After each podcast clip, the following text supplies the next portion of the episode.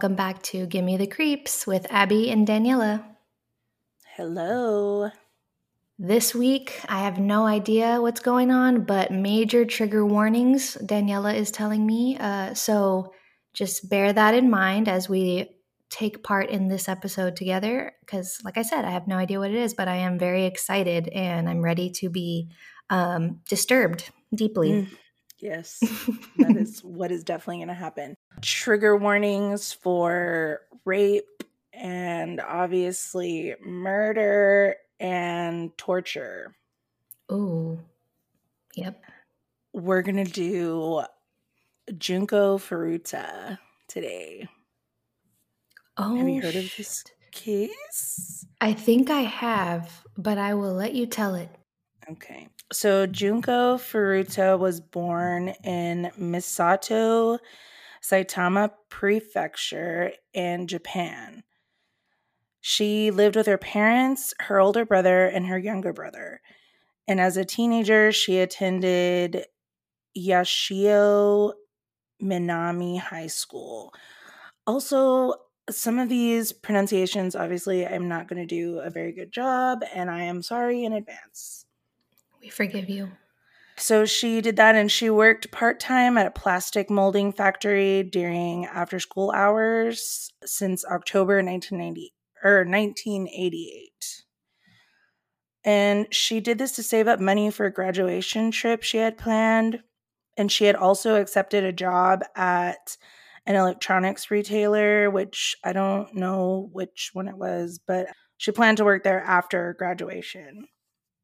And she was actually five months away from graduating high school at the time that this happens. And at high school, she was well liked by her classmates. She had really good grades and um, she was popular and she was pretty and she had dreams of becoming an idol singer.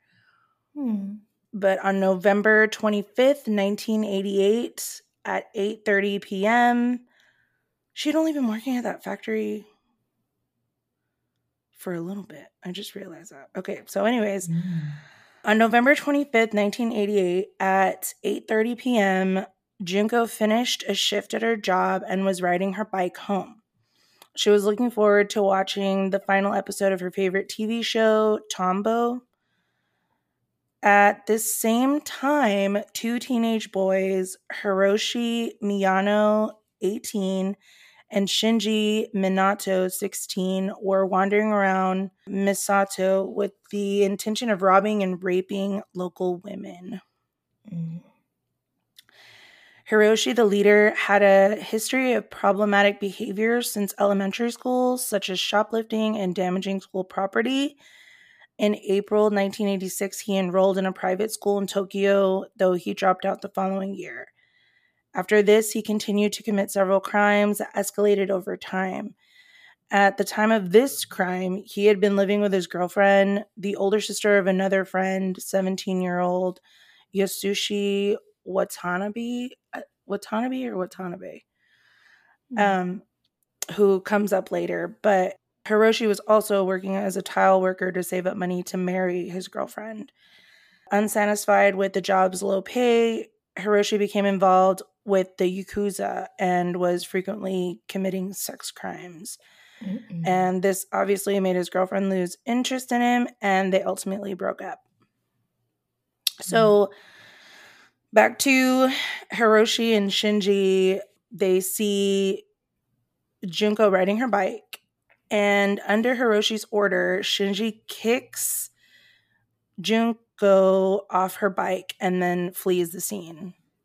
So then Hiroshi sweeps in mm. and, under the pretense of witnessing the attack by coincidence, approached Junko and offered to walk her home safely. Mm. We did the whole. God. What the fuck is it called? Like a knight in shining armor type.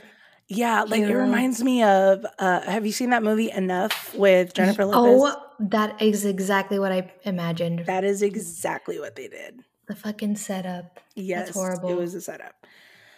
So Junko accepts the offer, but obviously was unaware that Hiroshi was actually leading her to a nearby warehouse where he told her about his Yakuza connections to scare her into submission, where he raped her in the warehouse and he took her, after that, he took her to a nearby hotel where he threatened to kill her and he raped her again. Mm. From the hotel, Hiroshi called Shinji and his other friends, 17 year old Joe Agura. I don't know if it's actually Joe, but how to pronounce it, but I also don't give a fuck because all these dudes are fucking monsters. Yeah. Mm. So Joe Agura and Yasushi from before, um, he called them and he bragged to them about raping Junko. So Joe reportedly asked Hiroshi to keep him in captivity, to keep her in captivity in order to allow numerous people to sexually assault her. And the group had a history of gang rape and had recently kidnapped and raped another girl whom they released afterwards. So around 3 a.m., Hiroshi took Junko to a nearby park where Shinji, Joe, and Yasushi were waiting. They had learned her home address from a notebook in her backpack and told her that they knew where she lived and that Yakuza members would kill her family if she attempted to escape. Mm. So the four boys overpowered her, took her to a house in the Ayase district of Adachi, and gang raped her. The house, which was owned by Shinji's parents, soon became their regular hangout spot. Hmm. On November 27th, Junko's parents contacted the police about her disappearance. To discourage further investigation, the kidnappers forced her to call her mother three times to convince her that she had run away but was safe and staying with some friends. Mm. When Shinji's parents were present, Junko was forced to act as his girlfriend. But they dropped this pretense when it became clear that Shinji's parents would not report them to police. The Minatos stated that they did not intervene because they were afraid of Hiroshi and because their own son was increasingly violent towards them. And apparently, they weren't there like all the time either. So I don't know. On the night of November 28th, Hiroshi invited two other boys, Tetsuo Nakamura and Koichi Hiyara, over to Shinji's house. They went to the upstairs room where Junko was sitting wearing a long sleeve t shirt and a skirt that Hiroshi had stopped for at a clothing store a few days prior. I don't know why he bought her clothes, but okay. They drank cough medicine, pretending it was drugs, and acted high. I mean, you can get pretty high off cough medicine. You really can. Yeah. Um, so while they were doing this, uh, Junko tried to run away, screaming in fear, but Hiroshi grabbed her legs and Koichi put a pillow over her face. Hmm. Shinji's parents were awakened and went to check on the scream, to which he told them it was nothing. The group then proceeded to gang rape Junko. During this time, she was in a state of unconsciousness, staring at the ceiling without blinking. Jesus. Disgusting.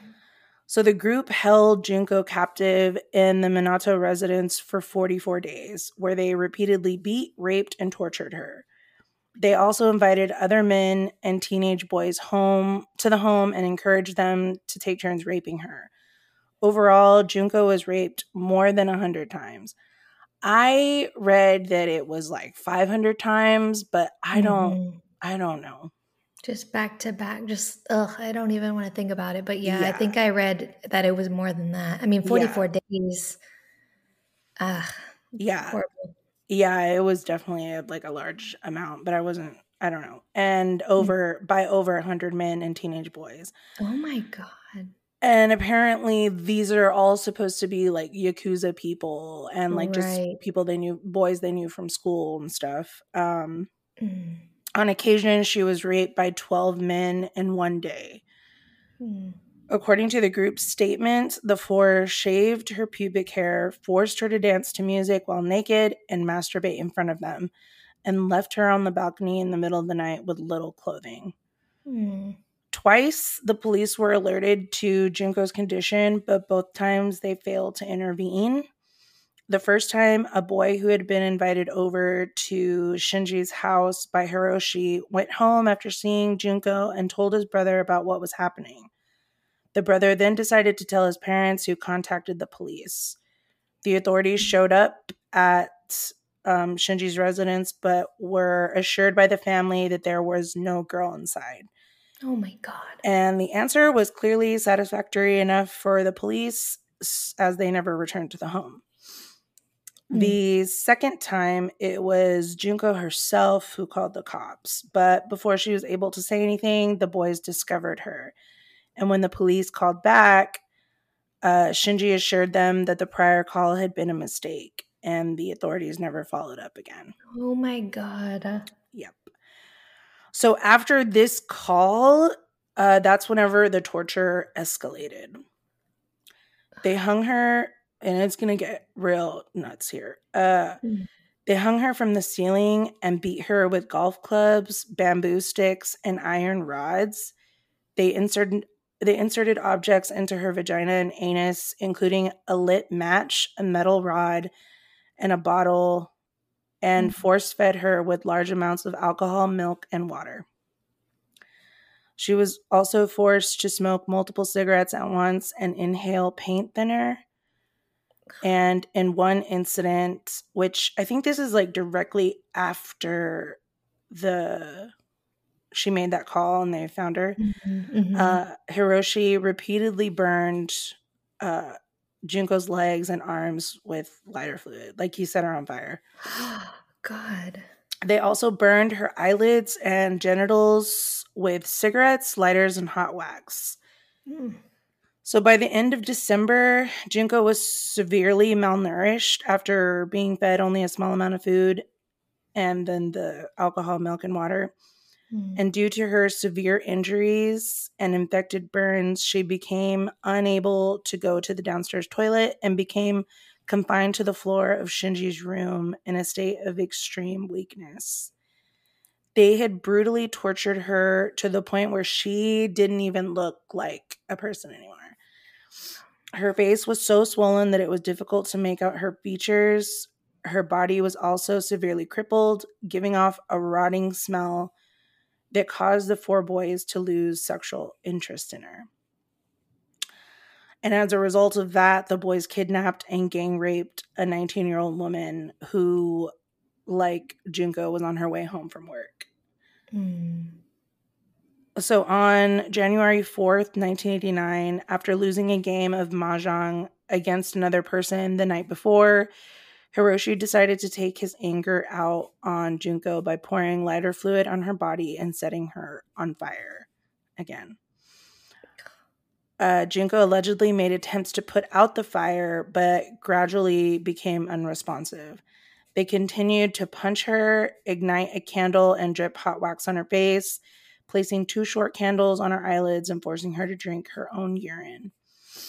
After she was kicked, she fell onto a stereo unit and collapsed into a fit of convulsions. Since she was bleeding profusely and pus was emerging from her infected burns, the four boys covered their hands in plastic bags. They continued to beat her and dropped an iron exercise ball into her stomach several times. The attack reportedly lasted two hours, and eventually she succumbed to her wounds and died. Oh my God. I don't fucking understand why. There's no, it's just pointless cruelty. Yeah, like I don't know. And it's, I don't know what it's called necessarily. Is it like um, gang mentality where like eventually the group just gets so carried away? Yeah, they like, just no turn into fucking return. disturbing, scary mob, mob, Right. mob mentality. Mob mentality. There you go. hmm Mm. Gross. So after they had done all of this, they left. And uh, Shinji's brother ended up calling Shinji less than 24 hours after she had died and told her it looks I mean and told him that it looks like she's dead. Like he, they didn't realize that she had died. Gosh. So they all go back over there and they're like, "Oh fuck, she is dead." And so afraid of being penalized for murder, the group wrapped her body in blankets and shoved her into a travel bag. They then put her body in a 55 gallon drum and filled it with wet concrete. Around 8 p.m., they loaded it and eventually disposed the drum into a cement truck in Kyoto. Mm-hmm. I really hope that's how you say that. Yep. But I don't actually know. It's key. It's K. it's K O T O. Oh. I don't know. Kotio. Okay. Well, there it is. Mm. Uh, Tokyo. During her captivity, Junko had mentioned to her captors, captors several times that she had regretted not being able to watch the final episode of Tombo. So Hiroshi found the videotape of the episode and placed it in the travel bag also with her. As he later explained, though, it was not because he pitied her, it was because he did not want her to return as a ghost and haunt him. Great. Can uh, I would have been like, listen here, motherfucker. Yeah, for real. so on January 23rd, 1989, Hiroshi and Joe were arrested for the gang rape of the 19 year old girl whom they had kidnapped in December. And on March 29th, two police officers came to interrogate them as women's underwear had been found at their addresses. During the interrogation, Hiroshi believed that one of the officers was aware of his culpability and Junko's murder. Uh, excuse me, my goodness. Thinking that Joe had confessed to the crimes against Junko, Hiroshi told the police where to find Junko's body. The police were initially puzzled by the confession as they had been referring to the murder of a different woman and her seven year old son that had occurred nine days prior to Junko's abduction, a case, a case which still remains unsolved. Mm-hmm. So, hold on. Oh, I needed a little pick me up. So the police found the drum containing uh, Junko's body the following day, and she was identified via fingerprints. On April 1st, 1989, Joe was arrested for a separate sexual assault and subsequently rearrested for Junko's murder. The arrest of Yasushi Shinji and Shinji's brother followed. Several other accomplices were partic- who participated in Junko's abuse were officially identified, including Tetsuo Nakamura and Koichi Ihara, who were charged with rape after their DNA was found on and inside the victim's body.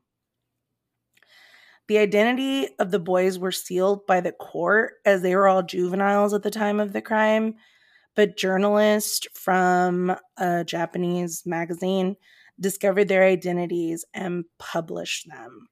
They stated mm. that, given the severity of the crime, the accused did not deserve to have their rights to their anonymity upheld. Mm-mm. All four boys pled guilty to committing bodily injury that resulted in death rather than murder. Mm. In July 1990, a lower court sentenced Hiroshi to 17 years in prison. He appealed his sentence, but uh, but Tokyo High Court, but a Tokyo High Court judge sentenced him to an additional three years in prison instead. Hmm. So he then had a 20 year sentence, which is the longest, the second longest sentence given in Japan before life imprisonment. And he was 18 at the time of the murder. Mm-hmm. So I think that's why that happened. But uh, Hiroshi's mother reportedly paid 50 million yen, which is 425,000 US dollars, in compensation ordered by the civil court after selling their family home. So Hiroshi was denied parole in 2004, but he was released from prison in 2009. In January 2013, he was rearrested for fraud. Due to insufficient evidence, he was released without charge later that month. Uh, Shinji, who he might, that might be his new name, and he was originally Nobuharu, but I'm not entirely sure which is which. But um anyways, Shinji, who originally received a four to six year sentence, was resentenced to five to nine years uh, upon appeal. He was 16 at the time of the murder, and uh, he was the youngest out of all of them.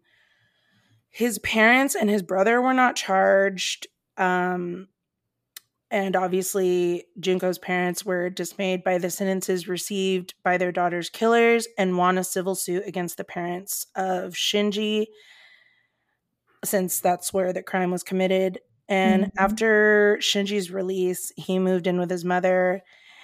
However, in 2018, he was arrested again for attempted murder after beating a 32 year old man with a metal rod and slashing his throat with a knife. Oh my gosh. Yeah. Uh, Yashu, Yasushi, mm-hmm. who was originally sentenced to four or three to four years in prison, received an upgraded sentence of five to seven years. He was 17 at the time of the murder. For and that's all there is on him. Uh, for his role in the crime, Joe served eight years in a juvenile prison before he was released in August 1999. After his release, he took the family name Kamisaku uh, when he was adopted by a supporter of his. There, he had a supporter. Jeez. Yeah. He is said to have boasted about his role in the kidnapping, rape, and torture of Junko.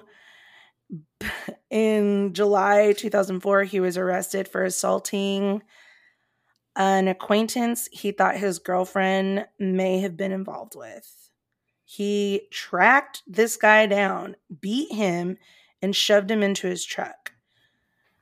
And then Joe drove this guy to his mother's bar where he allegedly beat him for four hours my God. During that time, Joe repeatedly threatened to kill the man, telling him that he had killed before and he knew how to get away with it. He was sentenced to seven years in prison for assaulting this guy and has since been released. Wow. Joe's mother allegedly vandalized Junko's grave, stating that she had ruined her son's life. Ew. Yeah, that she, that Junko had ruined Joe's life. I swear, some parents think their kids can do no wrong. It's fucking insane. Like, it really is. Going back to enough, whenever she tries to tell her mother in law that her son is abusing her, and she's like, What did you do? Yes. God. Like, don't make him mad. He doesn't want to hit you. Like, oh, shut the fuck up, you old bitch. Sorry. Oh Anyways, my God. That part still pisses me off. That entire movie. Mm-hmm. So yep. it has also been reported that Joe had depleted his father's savings, money which was intended to be provided as restitution to Junko's family. But instead, he was buying and consuming a number of luxury goods. Hmm. And of course, many believed that the sentences were too light for the severity of the crimes committed. Um, Junko's funeral was held on April 2nd, 1989. One of her friends' memorial, uh, I guess, speech uh, stated Jun Chan, welcome back. I have never imagined that we would see you again in this way. You must have been in so much pain, so much suffering. Oh, hold on. I'm lost. Okay.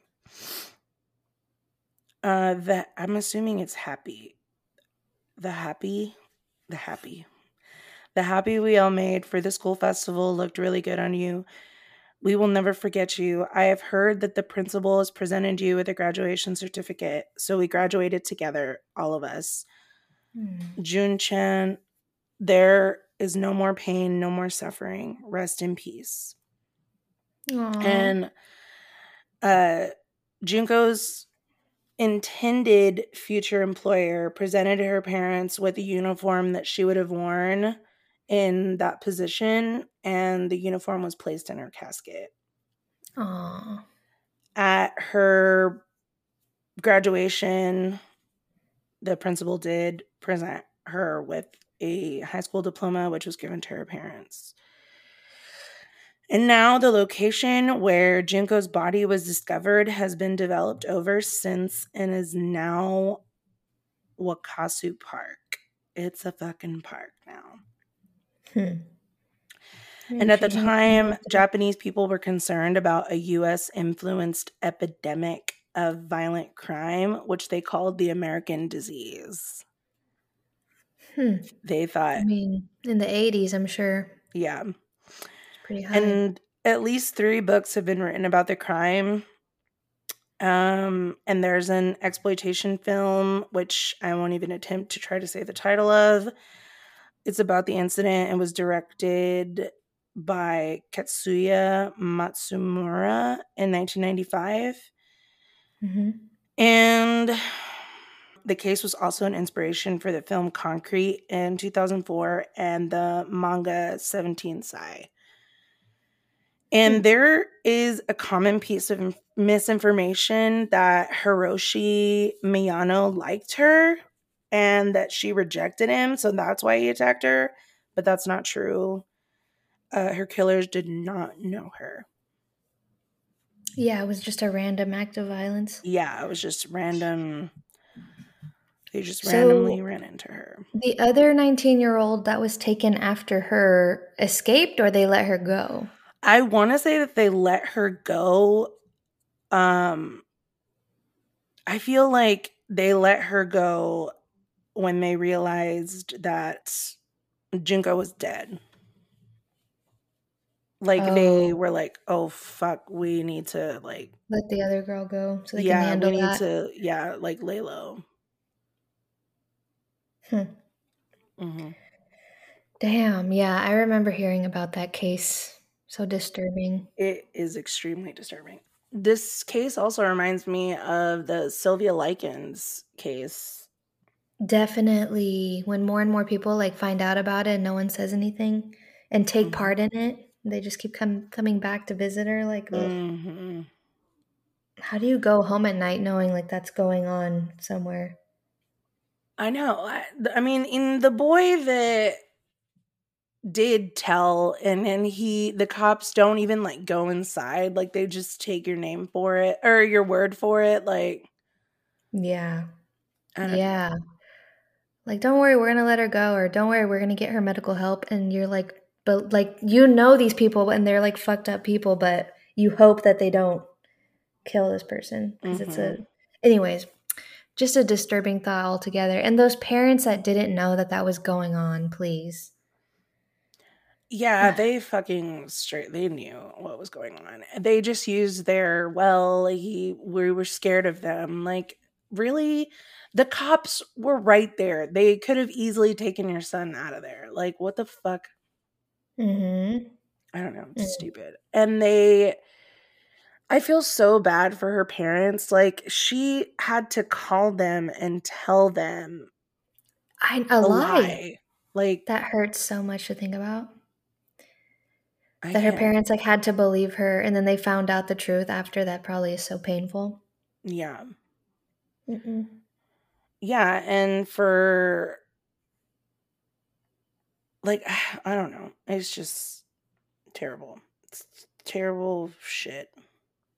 I agree. Um, and yeah, there's a movie that I'm looking at the IMDb for the movie Concrete Encased High School Girl Murder Case. Broken 17 year olds is the English translation, Okay. 1995. So it took them not even that long to make a movie about this Mhm. freaking case. Yep. Anyways, I just was- don't understand. I, you know what? It's really weird because I remember reading this case like a long ass time ago, and the I guess there's just misinformation all over the place. But I remember one of the stories that I read said that she had gotten pregnant.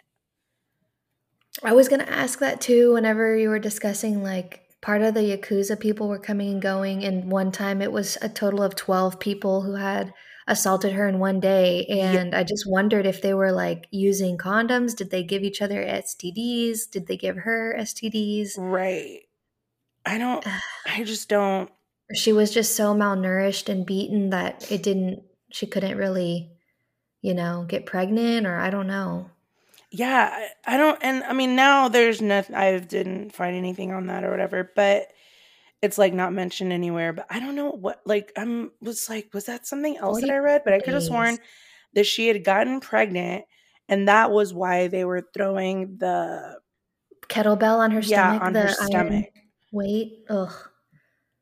Or just eh, just in case they were doing that, like Yeah. And I was I and I cuz I just remember thinking how the fuck did she get knocked up after all the things that they were still doing to her? Like right. so I don't know if that was true or not. I mean, I didn't read it anywhere else, so I might that might have just been someone adding that shit in there for dramatic Right. effect, but I mean, it's a really fucked up case regardless. So I don't know. I Mhm. just couldn't. I just I don't know. Hmm. And there are pictures that we probably will not post, but Oh yeah. if you want to see, you can find some you can find them on Reddit. Um you just got to type in her name. Yeah. But yeah, it's all fucked up and And they didn't want her to come haunt them, like really. After they did all that to her, the one thing that would save them is putting the last season of that show in her the last episode. Yeah, like get the fuck out of here. uh-uh. And now there's a park there. I wonder if it feels haunted. I wonder too. I was wondering that whenever I read that shit last night. I was like, I wonder. But it's also mm-hmm. like, I don't know. It's just really fucking sad. Like, I wonder if her parents go and they sit at that park, Yeah. or if it's like too sad. sad to go, because that is where she was dumped. You know what I mean? Right. I don't know. Well, Well, RIP to Junko Furuta, and I hope that her parents are in a better. Oh, I wonder if they're still alive. that's a good question. I was going to ask if she had any siblings. She did. She had a little brother and a older brother.